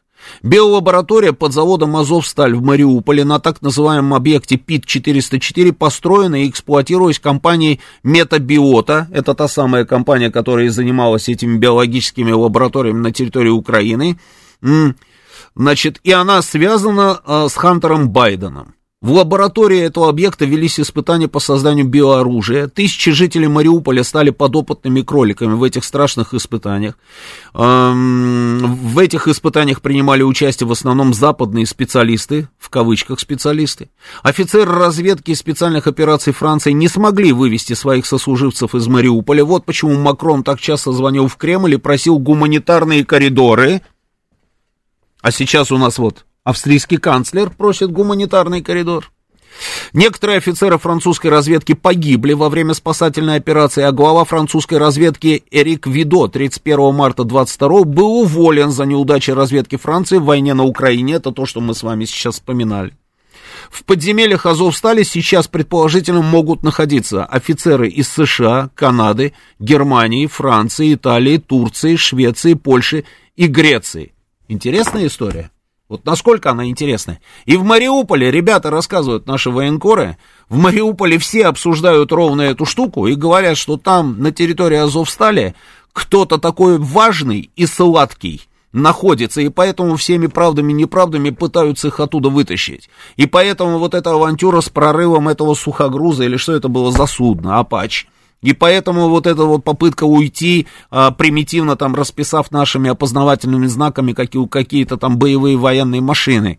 И вот эти вот бесконечные совершенно звонки а, Макрона нашему президенту, и сейчас уже прислали, собственно, вот этого а, человека для того, чтобы он один на один, на секундочку, поговорил с президентом Путиным, и опять он начинает разговор с гуманитарных коридоров. Ну, что-то вот здесь есть, согласитесь. Я не знаю по поводу биолаборатории, я не знаю точно, как называлась вся эта история, ПИТ-404 или а, не ПИТ-505 и так далее, и так далее. Ну, что-то в этом есть. А еще что меня убеждает, что в этом что-то есть, то, что я постоянно говорил, что, ну, это очевидная история, да, вот мне 8790, а, да, пишет, что даже дворники и бабушки у подъездов спрашивают, почему мы не, уничтож... почему мы не уничтожаем мосты через Днепр, через них не только Джонсон катается, но, идет и снабжение и перегруппировка нацистов, не поясните почему. Этими вопросами, почему мосты, почему узловые станции, почему еще что-то, да, задаемся мы все. И я задавался неоднократно, я озвучил этот вопрос в эфире, почему мы, имея дело с, с заводом Азовсталь, сталь, где нет мирных жителей, где нет живых кварталов, не стираем его с лица земли полуторатонными авиационными бомбами, подняв в воздух, допустим, наши самолеты. И если мы с вами предположим, что частично хотя бы вот эта информация, которую я вам сейчас зачитал, а, это действительно а, фактологическая история, то тогда пазл складывается. Сейчас новости, потом продолжим. Авторская программа главного редактора радиостанции «Говорит Москва» Романа Бабаяна. 19.35 в Москве, радио «Говорит Москва», я Роман Бабаян, продолжаем работу в прямом эфире. А, читаю все ваши сообщения, друзья, да, вы их присылаете на наш смс-портал, его номер телефона плюс семь девятьсот двадцать пять четыре восьмерки девяносто четыре восемь. Работает телеграм-канал, здесь тоже вижу много очень сообщений, друзья, я все просматриваю, если что-то не зачитываю, не обижайтесь. А, наш а, телеграм называется «Радио говорит МСК», латинскими буквами, в одно слово, без пробела, без ничего, подписывайтесь. И идет трансля- трансляция, собственно, на Рутюбе и ВКонтакте нас смотрит рекордное количество людей прямо сейчас, а, где-то по 35 человек там и там, всего 70, это, это прорыв, это успех, да, но тем не менее, в общем, подписывайтесь на наш канал в Рутюбе и ВКонтакте. А, вижу сообщение 7001. Добрый вечер, Роман. У меня сын участвует в спецоперации. Вот уже почти два месяца мы о нем ничего не знаем. Почему нет возможности написать ему письмо? Телефон отобрали. А где же полевая почта? А, я понимаю, про что вы говорите, Виктор Иванович, да, но нет у меня этого ответа. Нет. Собрались сказочник и диванные войска, пишет 4435. Сказочник это, наверное, я, а диванные войска это, наверное, вы, дорогие наши слушатели. Восемь лет никто не, зам... не занимался гуманитарными коридорами ни из Донецка, ни из Луганска, пишет нам Анна. Так оно и есть, потому что там были совсем неправильные люди, которых обстреливали. Этих людей никто не жалел, никакие гуманитарные коридоры никому были не нужны. Давайте теперь звонки, поехали. Добрый вечер, я вас слушаю в эфире. Алло? Да, слушаю вас, говорите, пожалуйста. А, добрый вечер, Здравствуйте. Роман. Э, Георгий из Москвы. Очень вот, приятно, а да. как вы думаете, вот смотрите, этот корабль, он же шел за кем-то, Да. а почему не могли дать возможность им загрузиться, Ага. вот, груз взять или людей, а потом их накрыть уже тогда, когда бежать некуда было в море? Тоже вариант. Не знаю, у меня Вот. тоже был этот спасибо. вопрос. Можно было бы и так, да, но наши вот почему-то сделали так, как сделали. Я думаю, что люди, которые шли, наверное, они тоже знают что-то, за кем они шли, а, кто их послал. Я думаю, что все равно какая-то информация будет получена. Но вот насколько на самом деле вам кажется правдоподобной вся эта история, что там действительно находятся все, а, ну, много, по крайней мере, там этих натовцев, там американцы, немцы и так далее, и так далее. И турки, кстати, Турция же тоже готова была, помните, да, инициатива Эрдогана, которая вдруг ни с того ни с сего, да, а давайте я подгоню именно к порту, а, и к Азовстали, там турецкие корабли, и мы оттуда там кого-то вывезем. Почему именно к Азовстали и к порту? Почему нельзя было, собственно, говорить про эти гуманитарные коридоры, когда мы кричали и говорите, сделайте, сделайте, надавите на Киев, пускай не мешают людям уходить. Вот вопросы. Следующий звонок. Добрый вечер. Слушаю вас, говорить. Роман, здравствуйте. Здравствуйте. Андрей. Скажите, пожалуйста, как вы считаете, в случае, если НАТО, ну, в частности, войска Евросоюза вступят... э, Войска Евросоюза, это звучит гордо, там войск Ну, я нет, да. имею в виду, что не конкретно армия Америки, а именно те же Словакия и там, Германия, Австрия, Польша. Да. Если они все-таки активно начнут принимать участие в противостоянии на территории Украины, что мы можем сопоставить? Именно вот... э, Ну, все очень действия. просто. Здесь как раз ответы известны. Ну, Ответы какие известны. известны? Будет удар по Евросоюзу? Ну, я Ну, думаю, вот да, это. конечно. У вас есть со- сомнения в этом? Конечно, будет. Обязательно. Знаете, мне кажется, что у них есть сомнения. У них есть сомнения? У Ну, них есть сомнения. Знаете, а мне кажется, что как раз они не сомневаются. Потому что если бы у них действительно были бы сомнения, они бы попробовали. Но Ну. сегодня, сегодня уже прощупывают э, поставки более серьезных ракет Украине. Это да. Поставки, И, да. и знаете, вот, э, вот если логическую цепочку разбирать, Мгм. то, что объявлен э, желтый уровень опасности в приграничных областях, это говорит о том, что настрой у них там такой серьезный. Да, спасибо, спасибо. А, Я об этом говорил где-то недели три назад. Мы очень подробно на эту тему, собственно, говорили. Я говорил, что все, что происходит сейчас, напоминает а, их подготовку к нападению. Вот это вот бесконечная переброска а, дополнительной техники, дополнительных воинских контингентов страны НАТО, там, Прибалтику, ту же самую, в Польшу, еще куда-то, все это напоминает подготовку к боевым действиям. Я об этом говорил. Но вы понимаете, какая штука? А, есть же такой пустячок, что Россия ядерная держава. Россия обозначила свою позицию, мне кажется, предельно просто. Зачем этот мир, если в нем не будет России? Было же такое, было. Можно, конечно, сомневаться, что президент Путин и министр обороны все-таки нажмут на кнопку. Ведь там же недостаточно, по-моему, да, чтобы один кто-то нажимал. Нужно, чтобы две кнопки, да, были нажаты. Можно в этом сомневаться. Но лучше, собственно, не пробовать. Потому что, а вдруг? И если будет этот самый вдруг, ну, как-то очень хочется до весны все-таки дотянуть, потому что, ну, вот, э, хочется солнца уже, а так вообще уже, как говорится, ничего не будет. Я думаю, что никто не будет рисковать. Слушаем, Анна, добрый вечер. Добрый вечер. Как ваши дела, Анна? Да ничего, Роман Георгиевич, плохо жить с глухими, понимаете? Вот когда рядом глухие, жить очень плохо. Потому что вот вы говорите, после меня будет Александр Сладков, Да. они уже не заслушали, они уже бегут, а где же голевая передача? Понятно, да. Но я же, я же потом, вот, собственно, на этот случай сказал, вначале будет голевая передача, а потом уже военный курьер. Да, но они же не дослушали это. Они только вышли и тут же возвращаются обратно. м, Я просто у себя сижу в гостиной. Я понял.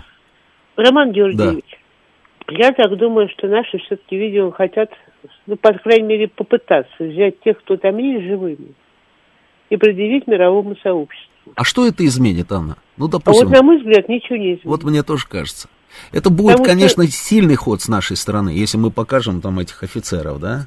А, а с другой стороны, ну и что? И они посыпят голову пеплом и скажут, ну, ну да, вот такие мы нехорошие, да, но вы не считаете, что мы воевали на их стороне. Это не считается. Это не считается. А, а, все их там начальники большие скажут, что они уже давным-давно уволены и просто... Да, да, да. да. это... Вот я как раз хотела Да. сказать. Мгм. Что они уже давно все в отставке, и мы вообще не знаем, как они Ну, там конечно. оказались. Ну, конечно. Потому что ничего это не изменит. А вот что касается трибунала, а, мне тут еще очень понравилось заявление Барреля, если вы слышали. О, том- замечательно. Да. Да, замечательное заявление о том, что этот конфликт можно решить только военным путем. Это Ну, удивительно, это удивительно. И человек абсолютно даже не, он не видит противоречия, в принципе, между своей должностью и, тем, что он говорит. Э, Вроде бы как экономический союз же, да? Евросоюз это же про экономику, они же нам рассказывали. Это что там союз у нас кого там, стали и угля, да? Из этого, собственно, переросло все это в Евросоюз. Это все для экономики. При этом он приходит и говорит а, то, что мог бы сказать там какой-нибудь а, министр обороны Объединенного блока НАТО. Это удивительно, да. Так он же еще и глава европейской дипломатии. Да, На ну, минуточку, ну, там, да. дипломатии. Вот, а что касается э, трибунала в отношении нас, я вот вполне верю. Есть же трибунал по э, сбитому Бо- Боингу? Да, есть, да, Есть. да. Там какой-то суд международный, в котором мы даже участие-то не принимаем. Но это очень состоим. профессиональные люди, которые проводят независимое расследование. Они от всех независимы, да, от всех, да. Мгм. Я от совести своей тоже. Вот. Есть же какой-то вот это международный суд по поводу обращения Украины о том, чтобы вы ее обвинили в геноциде русских на Украине. Тоже же есть. Мы вообще к этому суду никакого отношения не имеем, но он тоже есть. Потом откуда-ниоткуда возьмется какая-нибудь Карла и будет рассказывать всю подноготную этих трибуналов. Ну да, проходили уже. уже, да, Роман. проходили, да. Спасибо, Анна, спасибо, берегите себя. Следующий звонок. Добрый вечер, слушаю вас. Вот слетел. Вот мне пишут, что а, ваши ведущие не берут звонки новых слушателей, выбрали себе 5-10 человек, с которыми им удобно общаться, на остальных совершенно не реагируют. Стратегический инвестор пишет. Друзья, я тут даже не знаю, я кроме Анны и Сергея Алексеевича не вижу никого. А, лимузина я еще вижу, когда вот он звонит. А так просто я давлю на кнопку ответить. Слушаю. Вы в эфире. Добрый вечер. Здравствуйте. Ну, Вот подтверждаю, что на- набрал и дозвонился, хотя раньше не получалось. Ну вот. Вы знаете, хотел сказать, во-первых, по поводу вырождения абсолютнейшего, на мой взгляд, э, политических лиц вот из ООН, из, из всех других инстанций, про, про Борреля это тоже. Просто что-то, какие-то люди, их на лицах нет никакого ни образования, ни, политического, ни, ни экономического, никакого. Это первое. Второе, Других писателей у меня для вас нет. да, да, да.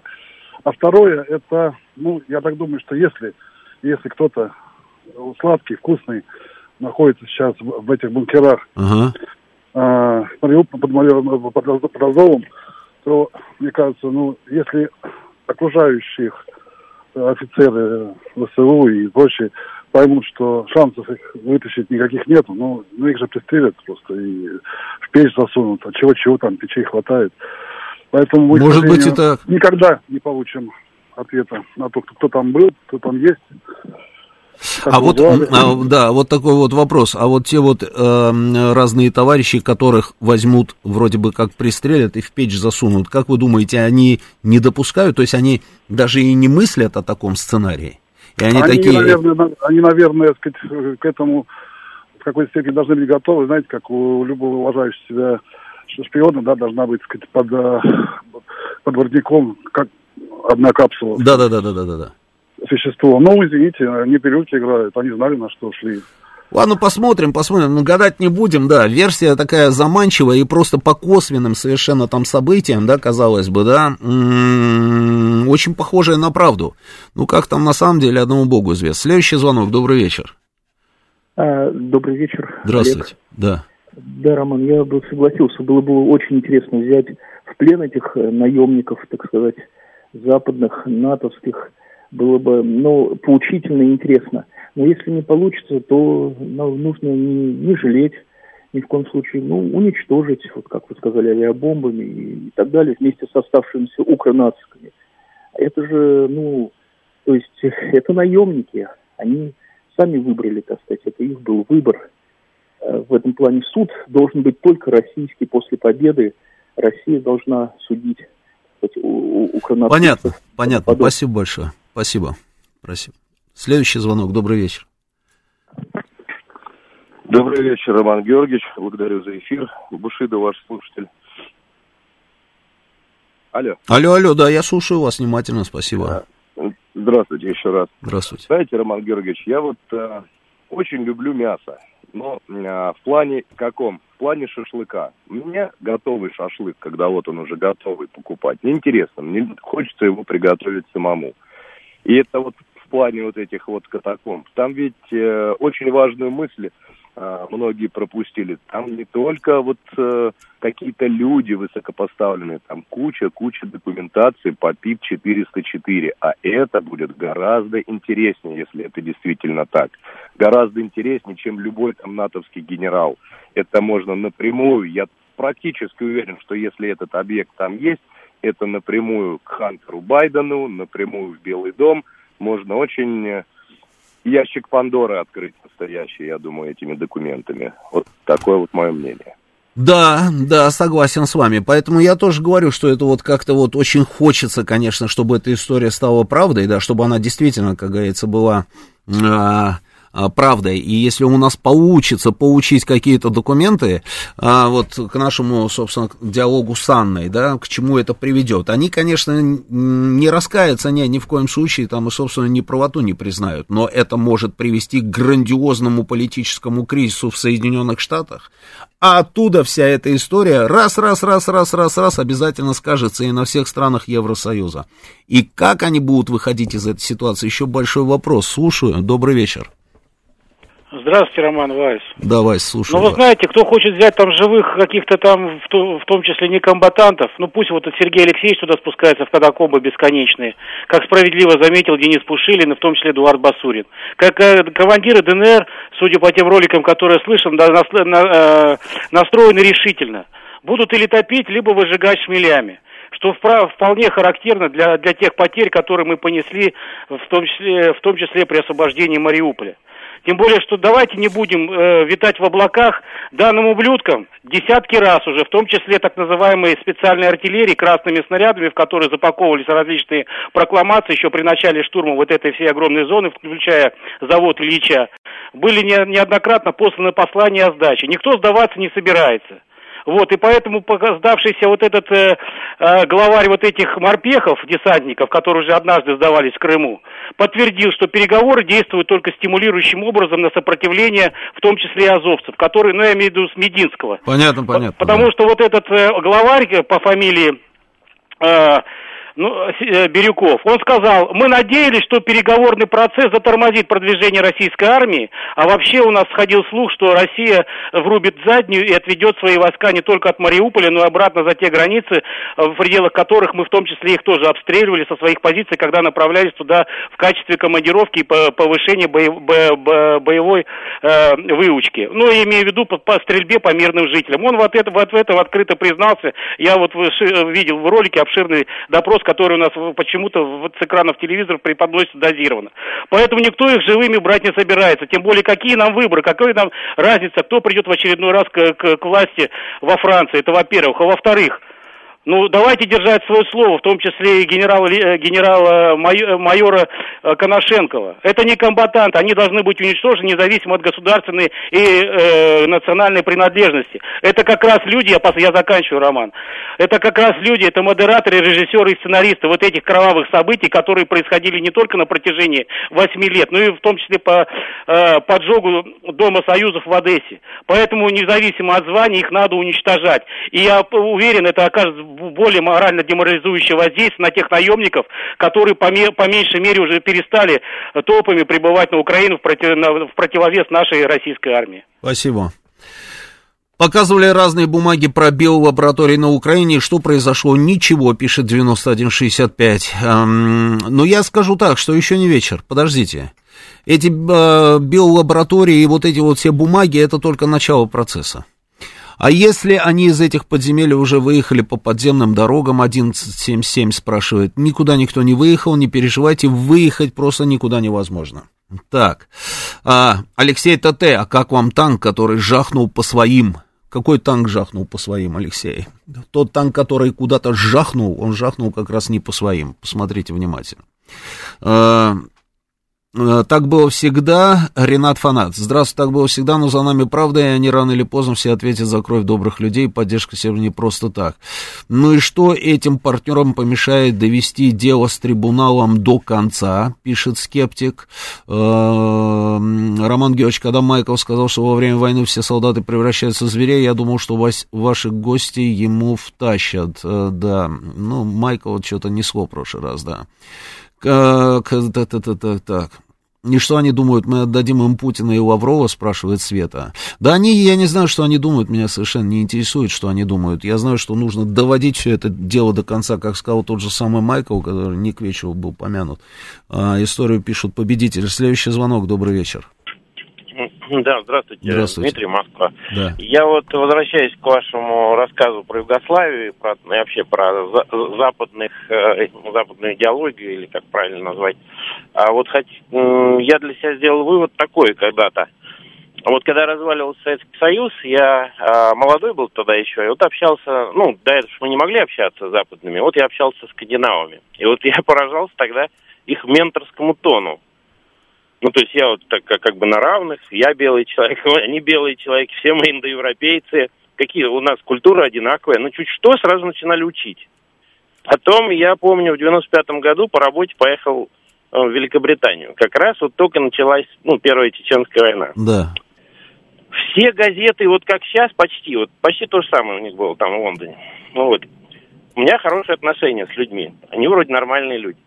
Я им объясняю по-человечески, что, ребят, вы просто не понимаете, чеченский народ нормальный, но он обманут, взят заложники вот какой-то кучкой вот этих вот э, э, терро- террористов, экстремистов и ты сам. Бесполезно. Бесполезно. Они на меня смотрят, и я вижу так, типа, как улыбаются. И я вот для себя что понял? Они просто считают себя реально вот выше нас. Они считают, что они на более высокой ступени развития. То есть у них такая свободная демократия, потому что там на сто лет раньше началась. А вот. И, и вот из-за этого они своим средствам массовой информации верят безоговорочно. А что бы мы ни говорили, какие бы мы доказательства не представляли, как бы мы не уличали там кого-то в что-то, они все равно как бы вот, ну, не поверят. Да, это понятно, да, это понятно. И называли они их не террористами, а называли они их повстанцами. И даже, собственно, сто раз там показываешь им видео, как эти самые повстанцы головы резали, а они все равно повстанцы и повстанцы, независимость за независимость. Но как только касается их, так сразу же, да, там, помните, да, вот всю историю с Ирландской республиканской армией, да.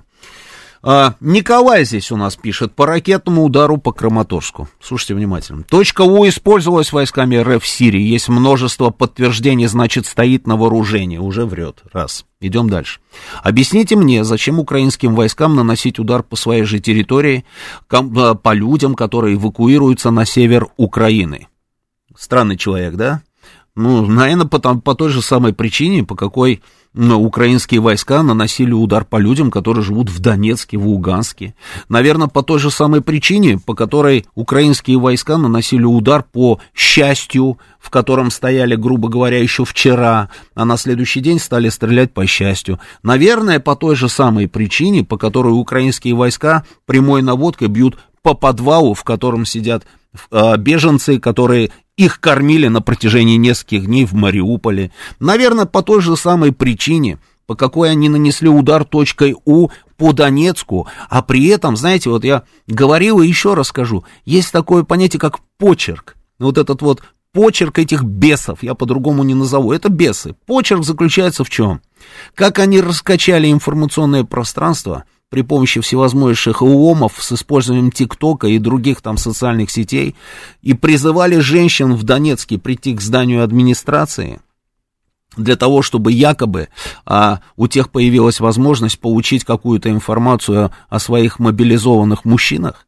И когда они раскачивали несколько дней это, а потом ударили ровно туда, куда они собственно, этих женщин зазывали для того, чтобы максимальное количество людей положить. Вот ровно поэтому, собственно, они вдруг и решили объявить эвакуацию из Краматорска, то есть люди, которые прикрывались мирным населением как живым щитом в Мариуполе, вы верите, Николай, в то, что они вдруг перестроились и решили мирное население из Краматорска вывести?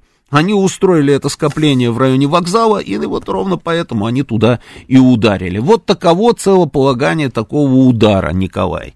Просто попробуйте немножечко включить голову, а не э, а не смотреть на ситуацию там под углом того, как вам хочется. О, следующий звонок. Добрый вечер. Роман, добрый вечер. Здравствуйте. Они осознают серьезность происходящего только тогда, когда в Киев прилетит Калибр и Искандер. Чтобы Борис Джонсон не рассказывал там по площади, не рассказывал, какая великая эта нация. Вот когда прилетит туда, тогда многие отрезвеют и начнутся другие процессы. Да, я согласен с вами. Я с вами согласен. Согласен. Тут даже не поспоришь. А, мне вообще кажется, что... Ну, я просто вот вспоминаю собственные ощущения, когда я находился, допустим, в Белграде. Ну, вот я просто человек, который там находится в командировке. В Белграде там или в Багдаде, или там, я не знаю, а, там в каком-то другом городе там в нише, там, ну, где я только не был тогда, в тот момент. Я ощущения свои просто вспоминаю. Вот в Багдаде там прекрасная погода, голубое небо, тепло, хорошо, да, там весна, все. Ты стоишь и, и а, понимаешь, ты слышишь звук самолета. Ты его не видишь, ты слышишь. И ты понимаешь, что а, сейчас может прилететь какая-нибудь вот эта вот а, история, или бомба, или ракета, да, и прям сюда может прилететь вот это ощущение потенциальной жертвы, это самое, знаете, такое самое отвратительное ощущение. Я после, собственно, Багдада не любил самолеты вообще в принципе. Я даже гражданские самолеты не любил, потому что я понимал, что как только я слышу этот звук, сейчас будет вот этот грандиозный взрыв. И где он произойдет, одному Богу известно. А, из Мариуполя хотят спасти наемников. Э, ой, сколько же сообщений. Я просто, друзья, времени у меня практически не осталось. Может быть, один звонок. Давайте я еще возьму. Давайте, слушаю вас. Добрый вечер. Добрый вечер, Роман Георгиевич. Здравствуйте. Михаил Да, Михаил Я сегодня услышал, не знаю, слышали или нет, что в штурме Мариуполя участвует рота таможенников из, тамо... из ДНР. Это сказал э, руководитель ДНР. Так вот я хочу понять, где наши вагнеровцы, где наши все спец, спец, спец. Там участвуют какие-то подразделения, кто руководит, какая дивизия берет, какой генерал руководит штурмом. Приданные подразделения, оттуда батальон с Дальнего Востока, с Черноморского флота, батальон морской пехоты, рота таможенников. Я не пойму, кто руководит, какие, какая часть. Приданные подразделения вносят только хаос в любой Я штурм. понял, Михаил Иванович, времени просто мало, да, я понял. Я не видел информацию по поводу таможенников, но даже если она и была, что я могу сказать? Я могу сказать, что на самом деле Донецкая Народная Республика и Луганская Народная Республика, они поставили под ружье уже практически всех. А, эти люди воюют за собственную территорию, за свою а, республику, и вот практически все мужики, они, собственно, воюют. Поэтому таможенник или не таможенник, здесь нужно с пониманием к этому относиться. Что касается вот этих спец-спец, вы уже который раз про это задаете вопрос, а, ну, очень многие эти спец-спец, они находятся на месте. Ну, я вот, по крайней мере, слежу там по информационным каналам. Я вижу, что и спецназ, там, э, Главное управление разведки, собственно, находится на месте. Я вижу, что там э, спецназ, там, ВДВ тоже находится на месте и так далее, и так далее. Ну, вот как-то так. Друзья, у нас сейчас новости. После э, нас, после новостей, значит, будет у нас программа про футбол. Вы немножечко отвлечетесь, а потом будет Александр Сладков и Галим Вергасов в военном курьере. И обязательно позвоните Александру и спросите его по поводу вот этой вот истории с Мариуполем, по поводу того, кто ж такой сладкий и вкусный может находиться на территории Азовстали. Александр находится там с первого дня э, спецоперации. Я думаю, что ему есть что вам сказать. Спасибо.